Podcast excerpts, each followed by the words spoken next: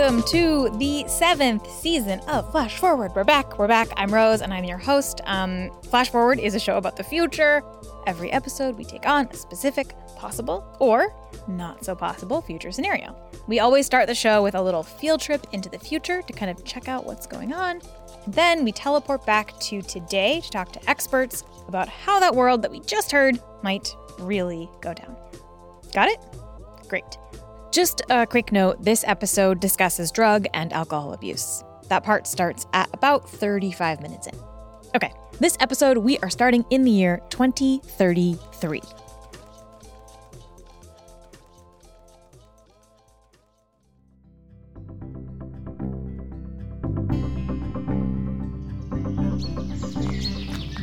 I can do more to keep myself safe in the outdoors.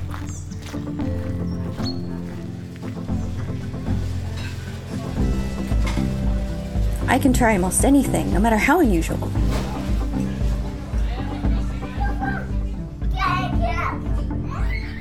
I can worry less when my kids are out of sight.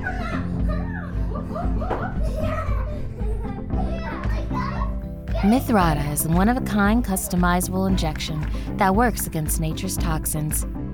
From snake venom to arsenic, Mithrada puts you in control.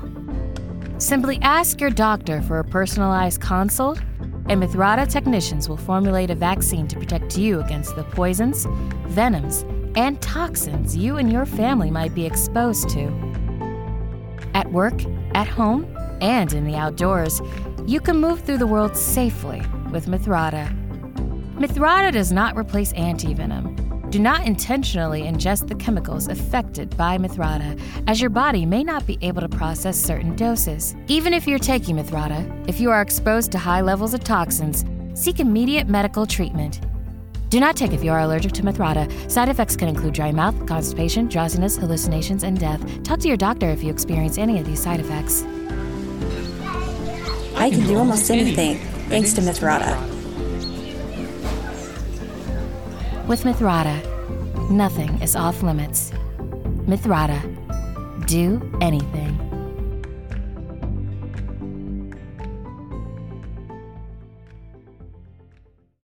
Okay, so today we are talking about poison and venom and toxins and all of the stuff that can kill you out there. So here's what happened. I was trawling through my big list of scientific publications that I like to read up on, and I came across a headline that read, quote, Snakes evolve a magnetic way to be resistant to venom. And I could not scroll past that without clicking, so I read all about it and I learned about how some snakes are immune to the neurotoxins of other snakes. And in fact, there are actually a bunch of ways that this kind of immunity can happen in snakes and in other animals which of course made me want to learn more about venoms and poisons and whether or not humans could at any point develop this same kind of immunity. Because if we could, that would be huge. According to the World Health Organization, every year about 5 million people are bitten by snakes. About 2 million of those people develop illnesses after those bites, and over 100,000 people die. Antivenom is needed the most by the people who can afford it the least. It's the classic poverty trap, where, like in Australia, despite the Australian Tourism Board virtually using Australian venomous animals as marketing, you know, everything wants to kill you. Even this cute little tiny mammal here wants to kill you, it just can't. Um, you know, Australia, everything wants to kill you here. The annual death toll in Australia is what happens about every 10 minutes in India every day, year in, year out. This is Dr. Bryan Fry, a biochemist at the University of Queensland, and he says that even those who survive these snake bites are often left with chronic disabilities, amputations, damaged kidneys, and more. A couple of years ago, the World Health Organization tried to calculate the socioeconomic burden of snake bites in places like Sri Lanka, and they found that the impact of snake bite was on par with things like dengue. You have entire family groups being plunged into abject poverty because your typical antivenom requires refrigeration. Well, if you're out in Agumbe in the western Ghats of India, you know, power supply is intermittent at best. So antivenom is going to be stocked in the major cities with constant power supplies, so people may be hours or even days away. And on top of all of that, snakebite research has been largely neglected. In fact, in 2009, the World Health Organization added snakebite to its list of neglected tropical diseases. In 2010, the medical journal The Lancet published a piece arguing that, quote, the burden of human suffering caused by snakebite remains unrecognized, invisible, and unheard by the global public health community, forgotten by development agencies and governments alike. So, if we could make humans immune to snake bites, if we could inoculate people against these toxic compounds, we could save a lot of lives. But is that even possible? To answer that, we first have to do some definitions. What is poison? What is venom? Are they both toxins? Like, what's going on here? It is all very confusing. And tr- there are entire papers written about like what counts as venomous versus what counts as poisonous. This is Dr. Christie Wilcox. And I am a science writer now, reformed biologist uh, who studied venom. A couple of years ago, Christie wrote a book called Venomous How Earth's Deadliest Creatures Mastered Biochemistry. Poisons and venoms are both toxic substances. Poisons are usually the ones that can enter via uh, your skin or ingestion or inhalation. So they are things that are passively sort of make their way into your body. Venoms are the ones that are introduced through a wound. And so whether that's the little tiny, teeny tiny microneedle of a, a jellyfish stinger or whether it's a big snake fang, um, the animal is really actively introducing it pretty much straight into your bloodstream. If you bite it and you die, it's poisonous. If it bites you and you die, it's venomous. Now, because nature loves to defy all of our efforts at categorizing and making rules, there are some weird in between creatures. Like the blue ringed octopus delivers tetrodotoxin by biting, so therefore it's a venomous animal. However, if you eat it, you'll absorb the tetrodotoxin, in which case it becomes a poisonous animal. Now, you might have heard that you can drink snake venom because snake venom is only dangerous if it gets into your bloodstream. And this is true in theory for some snake venoms, with a very large asterisk. You can drink, you know, all the venom you want, you know, like the, you know, toothless idiot showing off at rattlesnake roundups, but if they happen to have a bleeding gum or an ulcer, then the venom can enter. But how would you know that you don't have an entry point? Like, how would you be confident of that? Well, there's one extremely efficient way of finding out.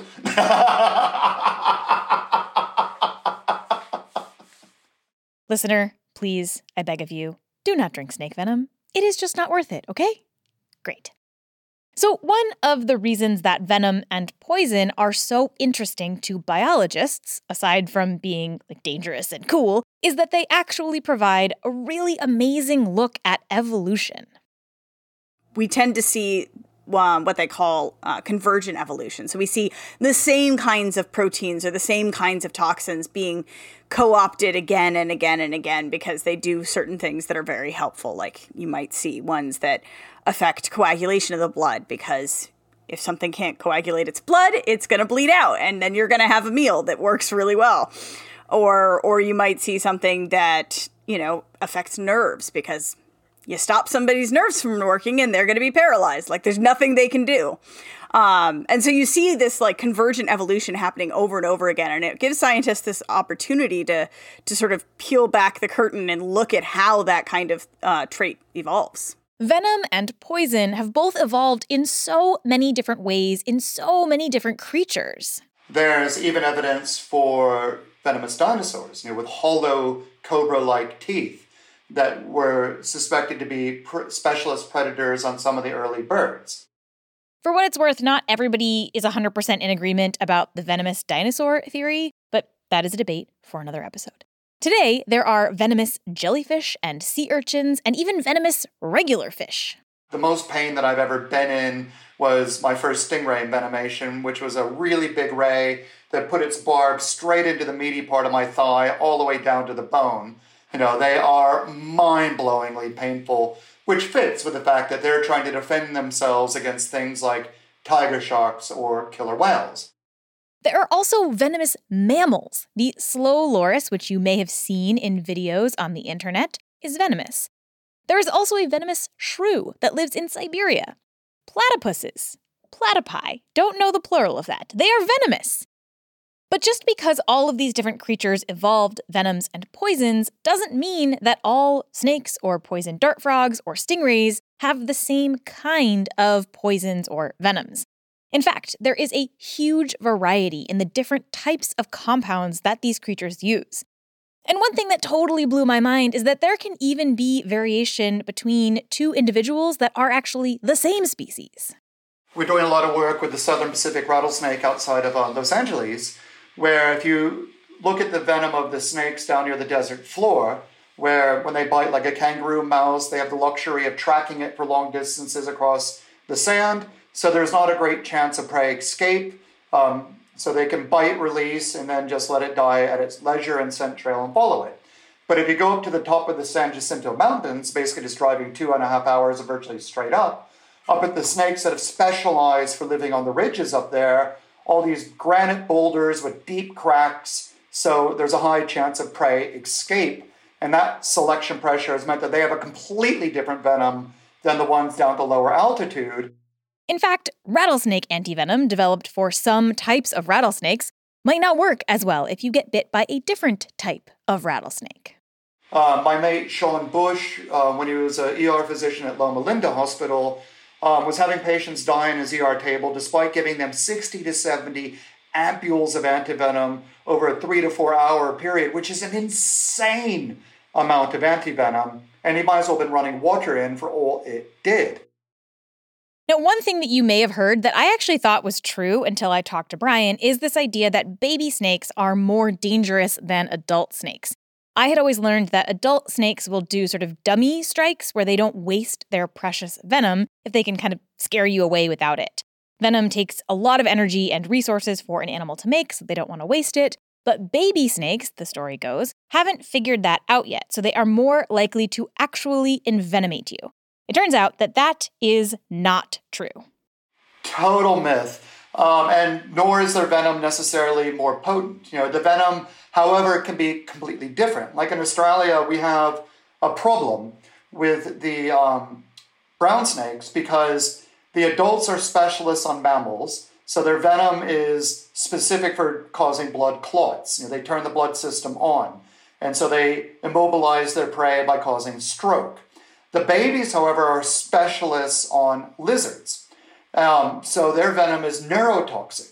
So the anti-venom for the made using the venom of the adults doesn't work against the venom of babies because of that radical difference in venom biochemistry. And this is where we get to kind of the big conundrum of my idea to vaccinate people against snake bites. Because even if we are just talking about snakes, the different compounds and toxins in each snake venom can be really different. Even today, certain antivenoms developed in one place or on one population don't work in other places where the snakes are different. And then also in India, most of, well, actually, currently all the venom being used for antivenom comes from the Madras Crocodile Park. Madras, or Chennai, is a city on the southeastern coast of India, which means that the antivenom being made there is made using snakes from that area. So the antivenom fails if you go to North India. They've got a big problem. As of 2012, there was only one company producing antivenom in all of Africa, and it was located in South Africa. Uh, particularly for this type of snake called a saw-scaled viper, that's arguably the most medically important snake in the world. But antivenom is expensive, and again, often the folks who need it most are the ones who can least afford it. So the Indian antivenom manufacturers, without doing any testing, have been they started selling their antivenoms in Africa. Antivenoms that were already shown to have issues, regional issues within India, saying, you have saw-scaled vipers, we have saw-scaled vipers, you know, let's make a deal. Well, once they started doing that, death rates in Kenya, for example, skyrocketed. Even though the antivenom is from the same species of snake, it doesn't work as well. And yet, these way less effective antivenoms are still sold today, even though studies have shown that they don't really work. But even besides all of the different specialties and regional variations between snakes, There's also this big question of can humans even develop an immunity to stuff like this? And the answer is it's complicated. In theory, maybe. It's really a question of amount. So, snake venoms, in principle, aren't all that different from, say, a virus or a bacterium, at least in the way that your body responds to them. It sees these toxins as foreign material. It tries to develop antibodies to attack them. Theoretically, if you were being introduced to small amounts of snake venom constantly, all the time, could you build up enough circulating antibodies to withstand a larger dose of venom? Theoretically, yes. It, it's the same idea as, as a vaccine in that in that way. The intricacy of it, of course, is very, very much more complex and nuanced than that, and it is very, very difficult because these these venoms they aren't just one or two toxins like a vaccine is against one virus or two viruses, right? These are dozens, hundreds, sometimes thousands of different toxins. So you're talking about needing to have a lot of antibodies being produced against a wide variety of toxins there are people out there who intentionally inject themselves with snake venom with this idea that they could develop some kind of resistance. But there is not a ton of good evidence that this works reliably. There is one guy who I've read about and who Bryan mentioned who maybe did successfully do this. An absolute legend called Bill Haast, who was um, the owner of the Miami Serpentarium, he was milking and supplying snakes for research um, in the 50s through um, 70s and 80s. I remember going there and seeing him. He was amazing. He injected himself with venom to because he had a dramatic occupational hazard where he built up resistance to venom, but he was working with snakes for which there was no anti-venom. So he had a, a legitimate reason. Bill lived to be 100 years old and he is the guy that a lot of people point to as proof that this works. But in general, especially when it comes to hobbyist snake keepers who are doing this, it is just like not a good idea. You know, he lived a long time despite the envenomations, you know, but people point to him and say, look, he lived a long time because he was injecting venom. But if you look at like the horses that are used for antivenom production, they have shorter lifespans than a horse that has not been regularly injected with venom. Now, venom is very hard on the body. You know, funny that. And again, even if this did work, it would probably only work on a very specific species or population that you used as your source venom. So you might be immune to rattlesnakes in the desert, but if you climb up the hill, no guarantees. Now, I had this other weird idea that I threw at Christie. Like, what if biochemists and biologists got together and figured out how to give humans a special organ that could detect snake venom and generate antivenom in response? Like, if we don't need our gallbladder, what if we replaced it with an antivenom organ? My instinctual answer is that it would be an issue of volume because to have antivenom against all the possible snakes that that could bite you or all the like if you were trying to do it against all species of venomous snake you you would have so much needed to be sort of on demand and sitting in there. I'm trying to think if you had like a living cell organ or something that that where the cells were just designed to pump out these antibodies that could i could see that happening. But then again when you get bitten by say a cobra or something i mean we're talking not just a couple, like a single little injection. Like usually we're talking vials and vials, sometimes dozens of vials of antivenom. And so you would need a lot of volume. Really, if we wanted to make people immune, in air quotes there, to snake bites or other kinds of venoms and poisons, the key is to actually have antivenom and treatments available for everybody around the world which is no small feat. For one thing, most of them require refrigeration, which not everybody has access to. Now, there are people working on this problem. Some people are trying to develop something like an EpiPen for snakebite.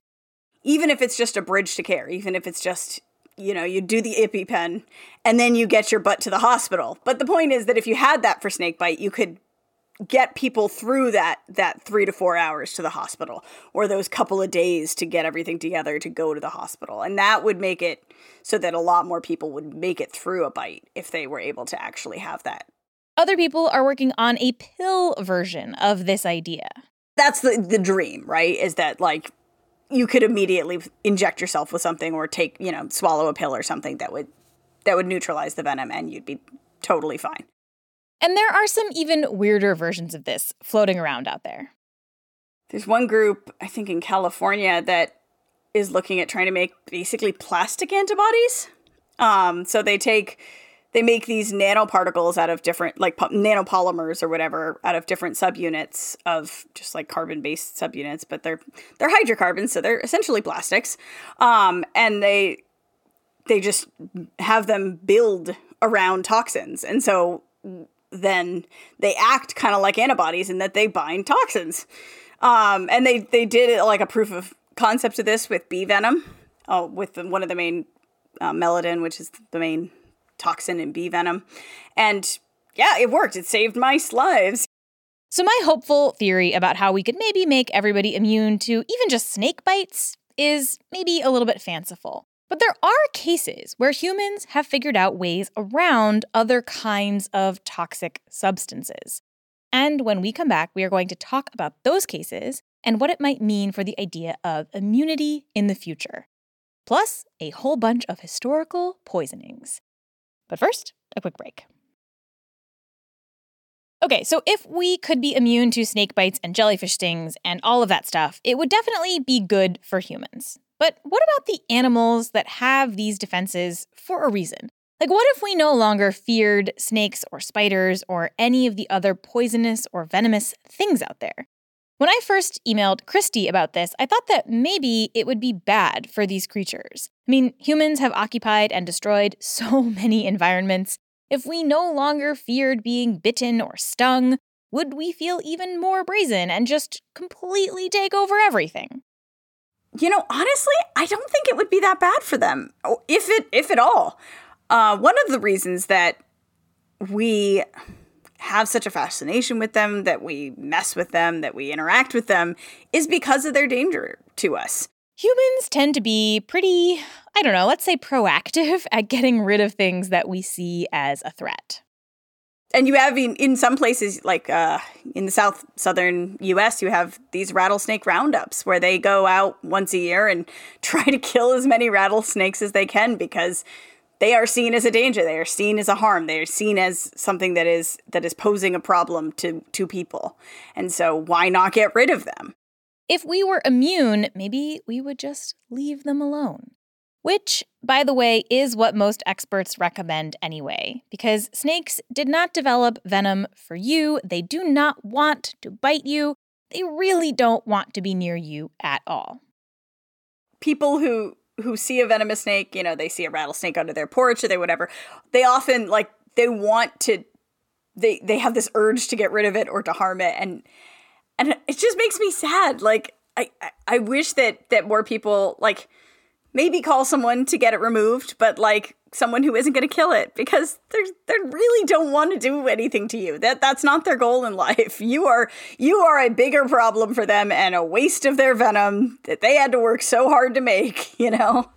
Uh, so yeah, that that's just like I, I I wish everyone appreciated how absolutely incredible these animals really are. Okay, so we probably can't develop an immunity to all snake venom or all poison dart frog poison, etc., etc. But what about other forms of poisons or toxins that are not delivered by a living creature? I smell nothing. What you do not smell is called iocane powder. It is odorless, tasteless, dissolves instantly in liquid, and is among the more deadly poisons known to man. Hmm. It's tasteless, it's uh, odorless, so it's very good poison if you if you have that purpose. This is Dr. Karin Broberg, a geneticist at Karolinska Institute in Sweden. And the poison that she is talking about is not iocane powder. It's arsenic. And it has been used as a poison um, throughout history. Uh, one of the Swedish kings, for example, in the 16th century, was killed with arsenic in the pea soup and they actually um, opened his his um, grave in the 1950s just to prove if if this was true. It had been a myth for a long time, and yes, they found um, high concentrations of arsenic in the in the remains of, of his skeleton. Arsenic occurs naturally on Earth, and it's sort of the perfect poison to use to kill someone because it can act really slowly. And a lot of the symptoms of arsenic poisoning, things like vomiting and diarrhea, can be caused by lots of stuff. So if you want to kill someone on an extended timeline and have plausible deniability, arsenic is a great choice. Now, I am about to tell you some stories about arsenic poisoning, but I should say that a lot of the stories that exist out there are, uh, let's say, disputed by historians. So, for example, you will often read in stories that arsenic was first isolated by an alchemist named Jabir ibn Hayyan in the early 1800s. But if you look into this, historians actually say that they are not totally sure that Jabir ibn Hayyan was a single person. There's this thing called the Jabirian Corpus, which is a huge compilation of texts about chemistry, alchemy, numerology, philosophy, mechanics, pharmacology, and more. But whether one single person actually wrote all of those texts is still unclear. But regardless of whether Jabir ibn Hayyan was one man or a group of people or whatever it is, historians do think that by the 1400s, people were using arsenic to poison each other pretty regularly. When you fast forward to the 17th century, arsenic was so commonly used to take out wealthy rivals and members of the French bourgeoisie that they actually started calling it inheritance powder. There was even a fortune teller named Catherine Deshayes or La Voisin who sold a mixture of arsenic, belladonna, aconite, and opium to French noblewomen who wanted to off their terrible husbands. La Voisin was at the center of a whole tribunal set up by King Louis XIV, who was like, okay, this poisoning stuff has gone too far. We have to end this.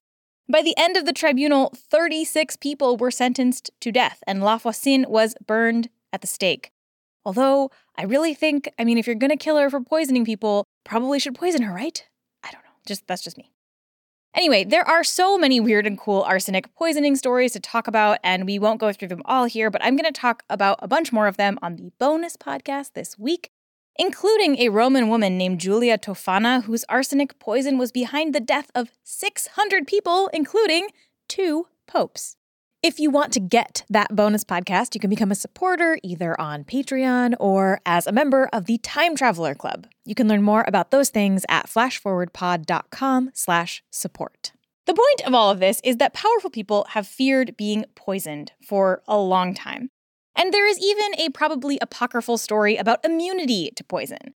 This one goes back about 2,000 years to a kingdom called Pontos, which was located where Turkey is now. Pontos was ruled at the time by King Mithridates, and Mithridates was terrified of being poisoned. And this was not, in fact, an irrational fear. His mother had indeed poisoned his father.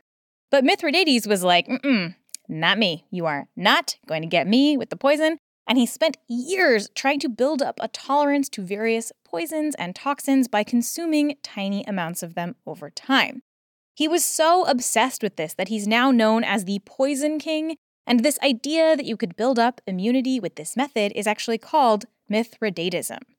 Now, the twist of this story, and I should say that this is possibly more of a tale than what really happened in actual history, but the story goes that when the Romans invaded Pontus and it became clear to Mithridates that his side was going to lose, he tried to poison himself before he could be killed by his enemies. But of course, it did not work because he had spent all of this time building up immunity, and he had to ask one of his soldiers to kill him instead. Okay, enough history. Can you actually develop a resistance to poison like this? The answer is it's complicated, but Possibly yes. However, most likely not in the way that Mithridates did. You actually need a little bit of help from evolution, too. I mean, you find all kinds of metals in the Andes. There's a lot of mining there because you can find gold, silver, etc. But there also arsenic into the drinking water. Not in every place, but in some places. The amount of arsenic in the water in the Andes isn't high enough to just kill you outright. But even smaller doses over long periods of time can be really bad for you. Arsenic can do a lot of things. So it's one of the most potent carcinogens. It causes cancer, several different types of cancer. And uh, but it also does a lot of other things. It can cause liver toxicity, damage the liver, and um, it has been associated with diabetes, cardiovascular disease. In children, if they are exposed early in life, you see increased mortality and um, increased lung disorders. The human body has a method to deal with toxins like arsenic. What it does is try to essentially shepherd the chemical through the body and out, either through urine or poop. And to do that, the body has to prevent the arsenic from binding to anything on its way through your system. And the way that our bodies try to do this, to shepherd this arsenic through without it binding to anything, is basically by sticking on two extra molecules. But there's sort of like a cruel catch to this method. If it gets two molecules, two so called methyl groups, it goes faster through the body than one. But and it, if it only gets one molecule, it gets much more toxic. It's sort of like those carnival games where the slot for the maximum prize is surrounded by game over slots. This is a two edged sword, and a double edged sword. You want to get rid of it, but at the same time, you make it more toxic. And everybody's body has a different success rate at this game. You and I, for example, probably have a different rate of arsenic metabolism. But there is one group of people who is distinctly better at metabolizing arsenic and that's people who live in the Andes Mountains. What Corinne and other scientists have found is that over thousands of years of evolution, these small, remote populations have become better and better at dealing with arsenic. And this is actually the first evidence of human adaptation to a toxic chemical ever found. It is not, however, the first species who they have discovered to develop an arsenic resistance. And this is super fascinating because Corinne also did a study looking at the evolution of this resistance across all kinds of species, from humans all the way down to algae. And what they found is that human tolerance to arsenic didn't come from some recent ancestor along the evolutionary tree the way that we usually imagine. So, what we have shown is uh, a phenomenon called transfer directly from bacteria to animals during evolution. So we have somehow incorporated the DNA from bacteria directly into our genome or into the animal genome. This is called horizontal gene transfer, and it's basically a way in which animals kind of grab something from the bacteria that they encounter. Like it's a little genetic buffet, right? I'll take a little bit of this, I'll take a little bit of that, and a little bit of arsenic resistance. Now, it's important to say that these folks in the Andes are not immune to arsenic. They can and do still suffer from the negative impacts of the compound in their water. And Corinne says that some people have taken their results to mean that these communities don't need clean water at all. They used our study as an argument for, for not treating the water because they said that you are immune. So I, th- I was very sad about this because that was not what we said, but it was misused. It's really important that we make sure that these folks have safe drinking water, especially as climate change makes their water supplies even more tenuous. Corinne's group also looked at the genetics at work here and identified a region of DNA that is probably responsible for conferring this resistance. And so I asked her, you know, in the future, could we potentially use CRISPR to give everybody resistance to arsenic? And I thought that she would kind of laugh at me about this idea, but she did not. I think it's something that actually could hap- happen within the within 20 years. It would be an advantage to have a genetic setup for certain environments, definitely. Could be to take some tough work that no one else wants to take, or actually to resist certain diseases or also air pollution or stress. I mean, I don't think I think uh, people would be interested, just as interested they would be to uh, get the hair back if they get bald. Or I mean, there, there are many possibilities with CRISPR. So maybe in the future, we can use genetic editing to give ourselves a little bit of help managing this increasingly toxic world that we live in. It's not Mithridates eating tiny bits of poison, and it's not guys injecting themselves with snake venom, but it's probably a lot more effective than either of those things. Okay, so we've talked about venoms and poisons that come from things that you don't really want to deal with snakes, stingrays, arsenic, scary stuff. But there are also types of poison that many people partake in all the time. And when we come back, we are going to talk about the poisonous stuff that we eat and drink and smoke and what it would be like to be immune to all of it. But first, a quick break. There's a phrase that gets used a lot when you talk about toxins and chemicals, and that's the dose makes the poison. There are lots of things that people consume every day that could be poisonous if you take too much. Pharmaceuticals are obviously one example. Uh, nutmeg is poisonous if you eat a lot of it. Depending on how you think about them, a lot of mood altering substances are poisons of a sort. Alcohol and many other drugs can kill you if you use too much. But if you just have a little bit, they can make people feel good. The dose makes the poison, right? Of course, sometimes it can be hard to stick to a moderate dose. But what if you could vaccinate people against addiction? What if you could come up with something that made people immune to drugs and alcohol entirely? It turns out this is something that researchers have actually tried. And if you look at the history of treatment for alcohol abuse disorders going back into the early 19th century, um, there's a lot of talk about science, but it is rarely tethered to a very clear understanding of the substance that is the problem or the body in which the substance creates a problem. This is Dr. Trysh Travis, a cultural historian at the University of Florida. In her work, she looks at the history of recovery programs like Alcoholics Anonymous. And she says that actually, the idea of a vaccination against alcohol or drugs is something that people have been talking about for a long time.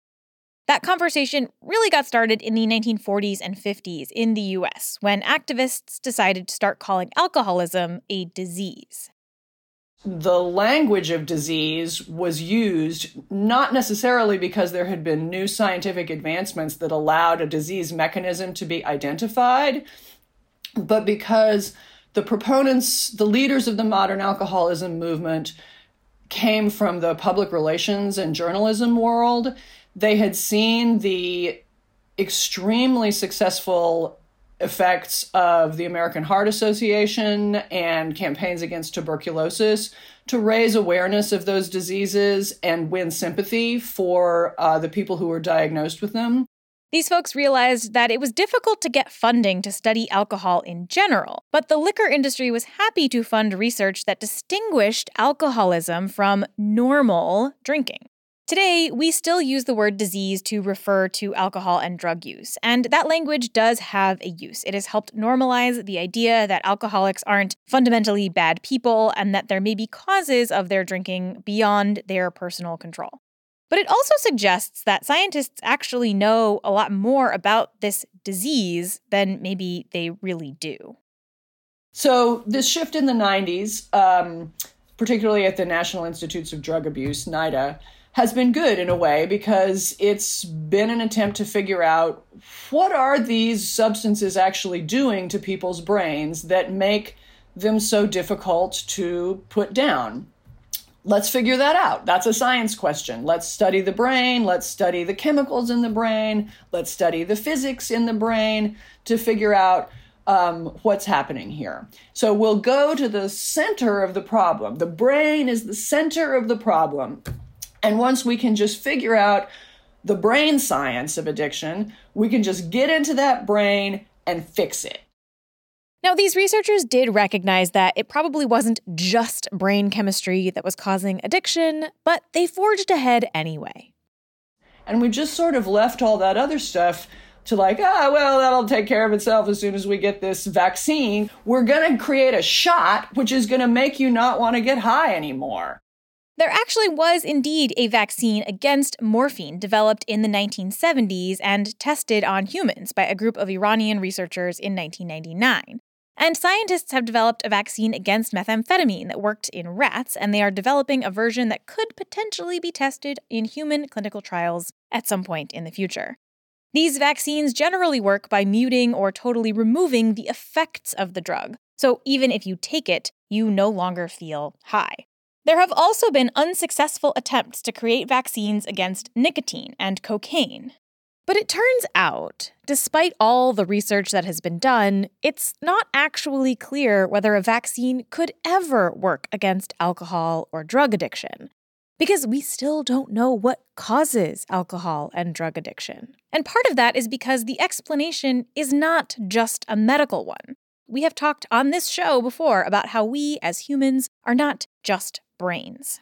And our brains are much more complicated than just being dopamine receptors, which is one of the places where much of this drug research has focused. There has been an enormous over attention to basic brain research and lack of attention to things that we already know cause substance abuse. For example, high rates of stress in childhood and adulthood, lack of meaningful employment, um, poverty, uh, skewed gender relations.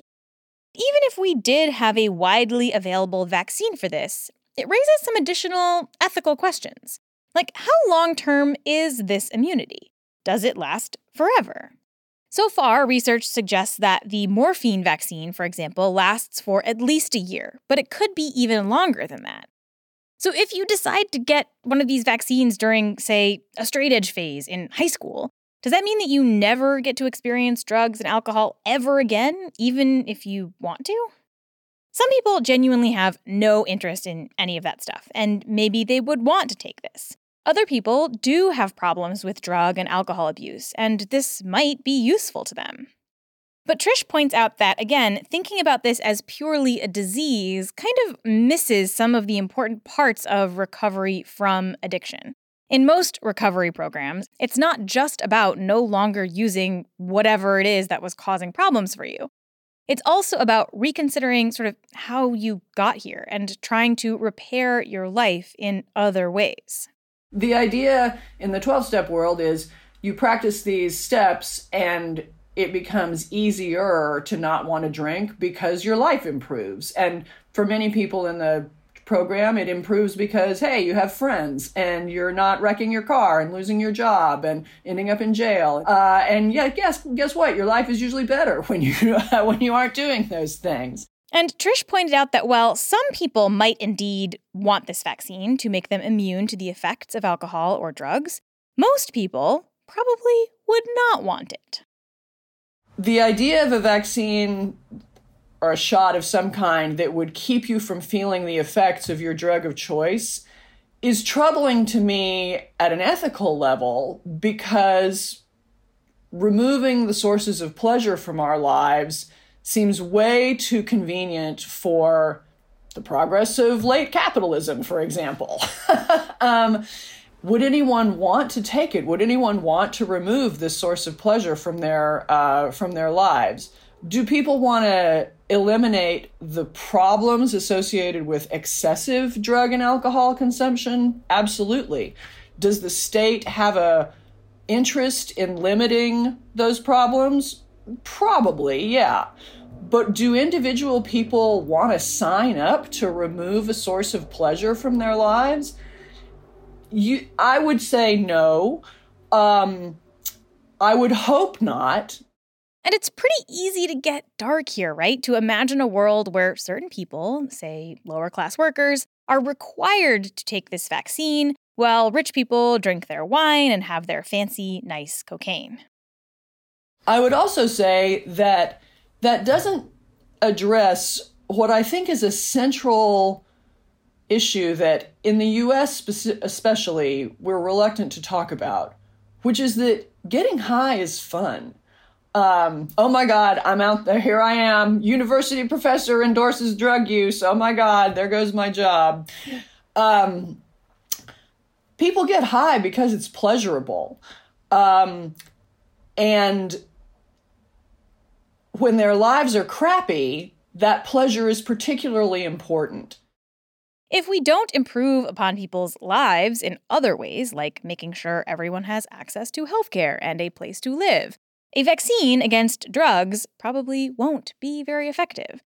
Even if we could make alcohol and drug use less enjoyable, people would probably just find new drugs and new ways to distract themselves from difficult conditions in their lives. And there is another pleasure that we can talk about here, too, in the context of immunity and toxins and poisons and all of the weird stuff that we put into our bodies, and that is food. Over human history, we have bred certain foods to become edible to us. Almonds, for example, were once poisonous, and today they are a delightful snack. Other times, it's about how you prepare the foods. Cashews, if actually eaten raw, are poisonous. There is a delicacy served mainly in Japan called fugu, which is the flesh of a pufferfish. If prepared wrong, it can make you incredibly sick. I've also heard that fugu doesn't actually taste that good. It's all about sort of the risk and edginess of eating it, which is actually pretty disappointing. Ackee, a tropical evergreen plant that produces these really lovely fruits, is toxic unless it is fully ripened and prepared correctly. And in some parts of the world, communities eat the seeds of cycads. Well, so cycads are they look a lot of them look like palm trees. They're not related to palms at all. all. They're actually it's misleading to call them primitive. They have um, very very complex genome, but their ancestors have been around since the Permian period. This is Dr. Mark Bonta, a cultural geographer who studies our relationships with plants. Mark has studied cycad eating in Mexico and Central America, but I also want to note that in this case, there are some really important Mexican collaborators on his team who helped gather a lot of the information that we're going to talk about, including Elvia Tristan Martinez and Dr. Javier Fontanelli Martinez. Cycads are incredibly old and rare. There's only about 350 species in the whole world in the tropics you would have seen one of the species being sold at Walmart, probably, uh, that's been propagated in, uh, you know, in greenhouses and so forth. In the wild, the most of them grow very slowly, and they can live for well over a thousand years. But uh, they are the world's most endangered group of plants. And they contain a pretty potent neurotoxin. If you don't prepare them correctly, the seeds can kill you. So it's one of the world's most toxic plants. And so you have to, you know, dry the the starch, the dry seeds, break them apart and dry them in the sun or leach them in running water.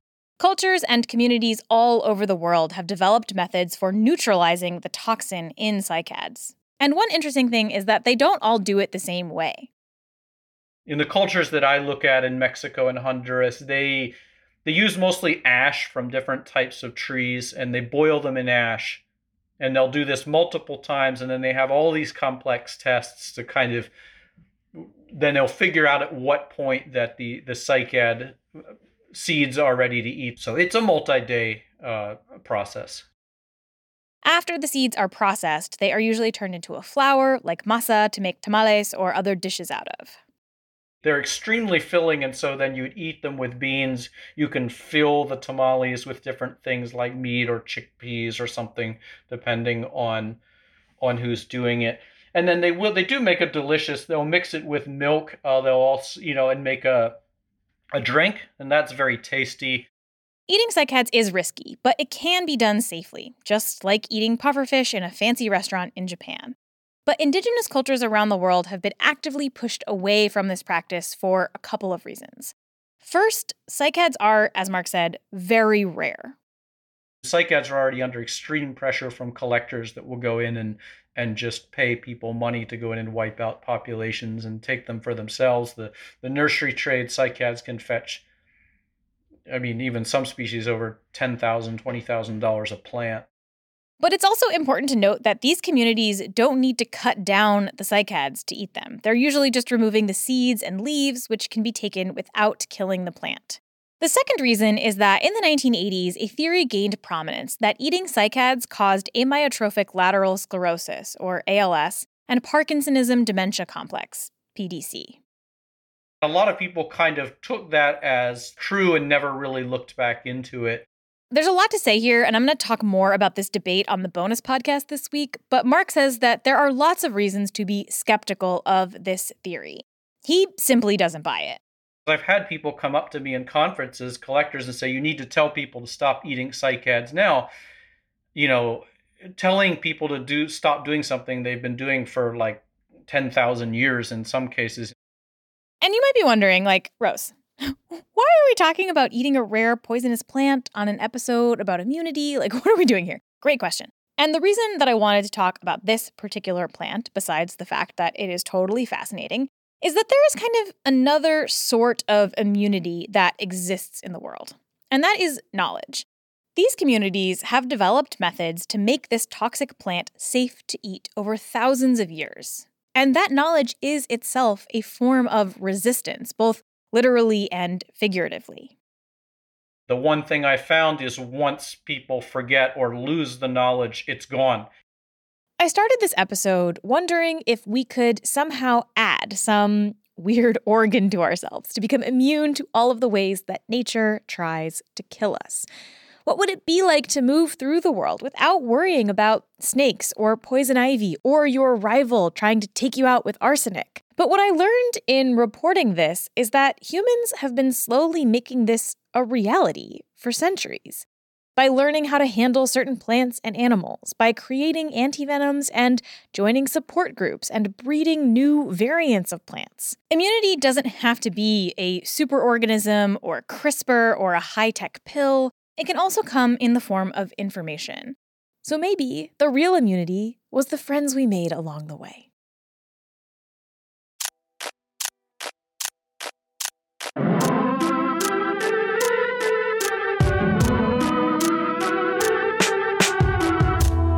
Flash Forward is hosted by me, Rose Eveleth, and produced by Julia Llinas Goodman. The intro music is by Asura, and the outro music is by Hussalonia. The episode art is by Matt Lubchansky. The voices from the future were provided by Georgia Wyatt, Shara Kirby, and Ace Ratliff. If you want to suggest a future that we should take on, you can send a note on Twitter, Facebook, or by email at info at flashforwardpod.com.